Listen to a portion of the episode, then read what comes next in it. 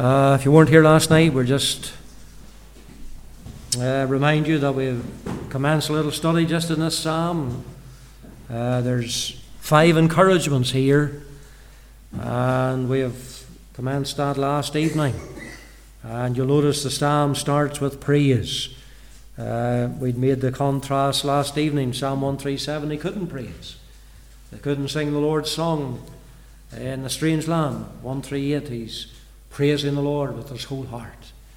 And may that be our portion. It's lovely to be able to uh, say, speak of a congregation that good singers and sing out the hymns. And I mean that.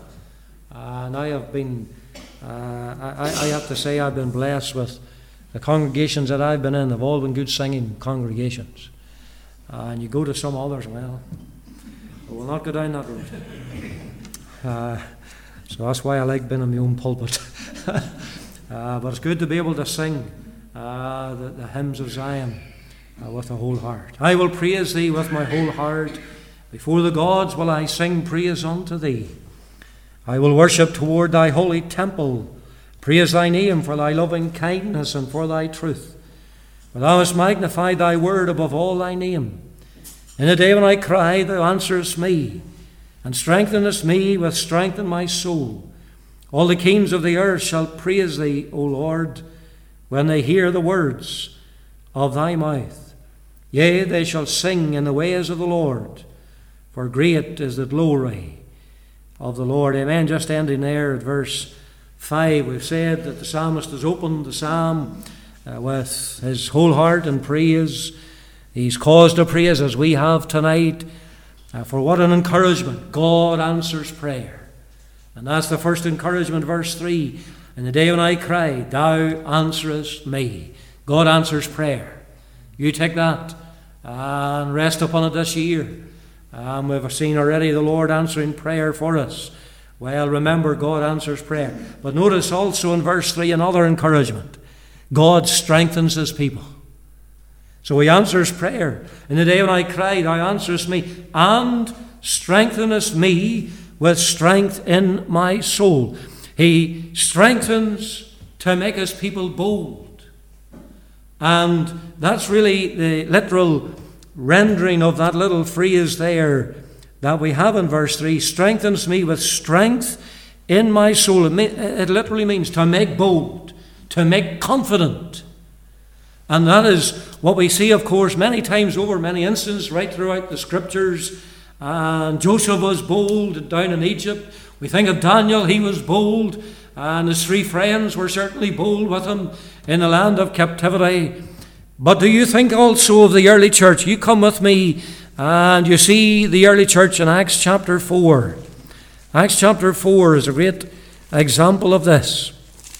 Just following the day of Pentecost, of course, and 3,000 souls were added uh, onto that church in Jerusalem. Great move of God. You know, the authorities didn't like it. When the Lord's work is increasing, when the Lord's work is going on, you can be sure the devil's busy. And the devil's against it. And so there was even here. And so they uh, went down and they gathered uh, Peter and John uh, to bring them before the, the authorities uh, because they saw what had happened to the impotent man. You notice verse 13 now when they saw the boldness of Peter and John and perceived that they were unlearned and ignorant men, they marveled. And they took knowledge of them that they had been with Jesus. That simply means, men and women, they understood that these men hadn't been to the universities of that day. They hadn't sat at the feet of Gamaliel. They hadn't sat at the feet of the great high chief priests who taught the people. They were unlearned and ignorant men in that sense. But they did take knowledge of them that they had been with Jesus. And they had been at the Lord's feet for those three and a half years. And they saw the boldness of Peter and John. And following that, they were threatened and they were released. And you'll notice what happens when they were released. We read there in the words of verse 23 and being let go, they went to their own company. I like that. God's people always go to their own company. There's no people like the people of God. The people of God always desire to be amongst those of like precious faith. Because we're fish out of water among the ungodly, really. And they went to their own company and they reported all that the chief priests and elders had said unto them. So they gave the report. What did they do? They got their prayer. They got their prayer. And you'll notice that their prayer is after the pattern that I said about the psalmist last night. So he just doesn't jump into prayer. First of all, he acknowledges who God is. God is a God of loving kindness, mercy, and truth. He then uh, speaks about the revelation of God's Word. He had magnified His Word even above all His name. And here's the early church, and they're exactly the same, you know. Because look at the words of verse 24. When they heard that, they lifted up their voice to God with one accord and said, Lord, thou art God. There's the acknowledging of who, who they were coming before. The one who made the heaven and the earth, the sea, and all that in them is, who by the mouth of thy servant David, there's the revelation of God's word. And you'll notice that they're quoting the scriptures from Psalm 2. And it's only after that that they bring the petition, that they bring what they want the Lord to do. And now, Lord, verse 29 Behold their threatenings. Or you know all about the threatenings. And grant unto thy servants that with boldness they may speak thy word. So they, they, they didn't pray, well, Lord, you, you know the situation, we better go and keep silent for a wee while. We better go and hide ourselves. no, Lord, give them boldness to bring thy word. They prayed for boldness. Did the Lord answer prayer? Did the Lord hear? Did he give them that boldness that we've been looking at tonight? Lord, in that day thou strengthenest me with strength in my soul. You'll find it eh, in the words of verse 20, uh, 31. When they had prayed, the place was shaken, where they were assembled together. And they're all filled with the Holy Ghost, and they spake the word of God with boldness. Oh, that God might shake our prayer meetings. Verse 33 And with great power gave the apostle witness of the resurrection of the Lord Jesus, and great grace was upon them all. Men and women, there's a good prayer to pray for the preacher. And there's a good prayer to pray for the work of the church in 2024 that with boldness we may speak the word of God and we may do the work of God, none daring to make us afraid. You see, what an encouragement the Lord strengthens us with strength in our soul. Can't do the Lord's work in our own strength. The arm of flesh will fail. We must rely upon God, must know that infilling of the Holy Spirit. As we read about in the early church, they're all filled with the Holy Ghost. They speak the word with boldness.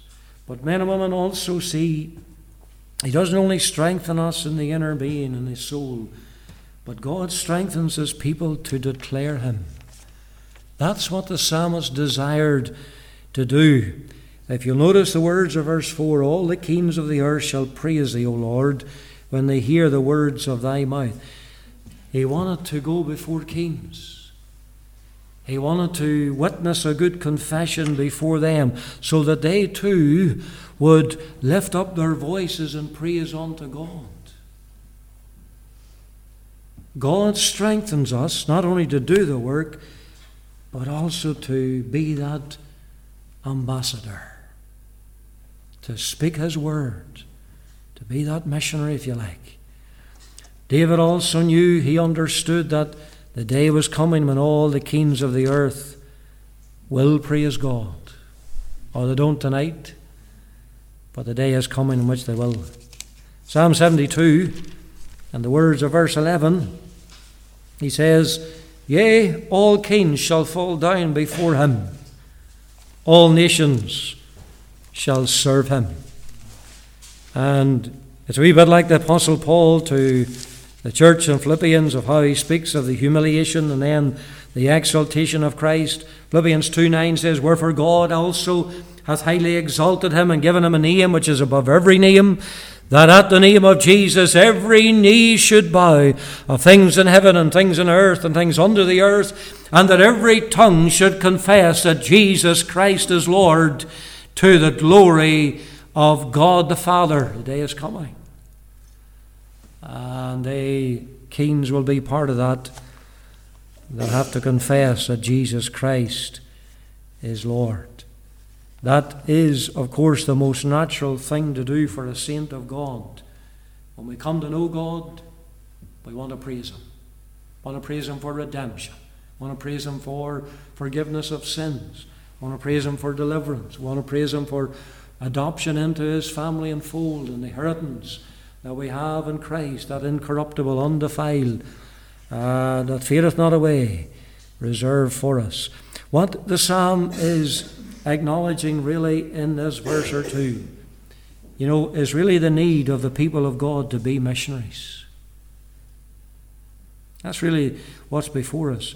It's to spread the good news. It's to speak the word of God.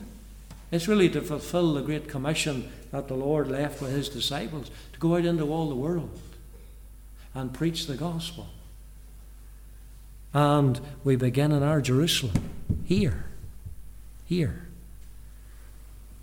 And so I do trust and pray the Lord will bless even that we thought, that encouragement to you tonight.